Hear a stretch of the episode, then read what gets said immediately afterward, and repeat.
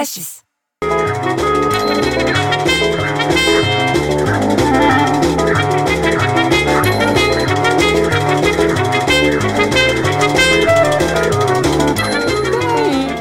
Estamos lá felizes da vida em Solemar, você entendeu? Curtindo a praia, curtindo o sol. Quando me cai a ficha, que já é véspera de Natal, pô. Pô, bicho, só de pensar já me dá um, um nó no estômago, você entendeu? Mas não é de nervoso, mas de saber que você vai comer de tudo e mais um pouco. Mais as coisas que os parentes trazem para fazer a pomba da ceia, bicho. E a ceia com distanciamento, vai estar um comendo na cozinha, outro na sala, outro no quarto. Já começa com esse negócio de panetone, que eu não entendo. Por que, que ainda faz essa merda com fruta cristalizada, pô? É tão bom que tem chocolate dentro, por que não faz só de chocolate? Parece que você está comendo vidro. E ainda meu cunhado, que é sim, ele é a inspiração para tudo quanto é tiozão do pavê, ou para comer, você entendeu? Ainda me põe um pirex pequenininho do lado do panetone com mais fruta cristalizada avulsa, porque, ah, tava em promoção no super. Ah, vai ser, ser...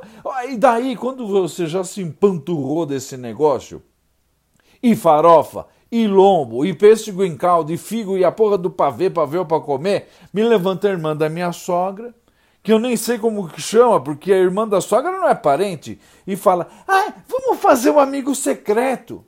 Bicho, como isso me deixa puto, bicho, porque eu nunca acerto a porra do papelzinho. Eu sempre acabo pegando um filho da puta que nem sei quem é, e que eu tenho que dar um presente e acertar o que o cara gosta. Ah, vai ser. Você acha que pode... esse ano vai ser fácil, porque eu peguei o vagabundo do meu cunhado e eu já sei o que eu vou dar para esse safado: um emprego.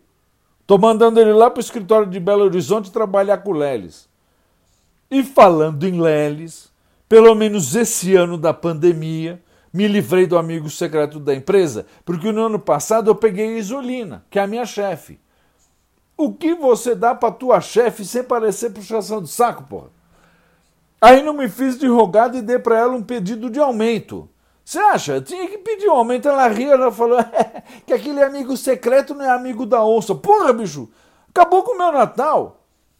Ih, caralho. Lá vem o tio da minha mulher, que é um, ele é um bostalhufo. Ele fica fazendo ro-ro-ro o tempo inteiro para fingir que é o Papai Noel. Ainda bem que eu só vejo uma vez por ano. Nem, nem lareira tem no apartamento do seu Lemar, bicho, é praia. Você acha que vai ter lareira? Como é que ele vai fazer para descer? Não sei. Ele que entra por outra porta. Bom Natal, boa ceia, boa tudo aí para vocês também, porque eu vou abrir a porta pra porra do Papai Noel.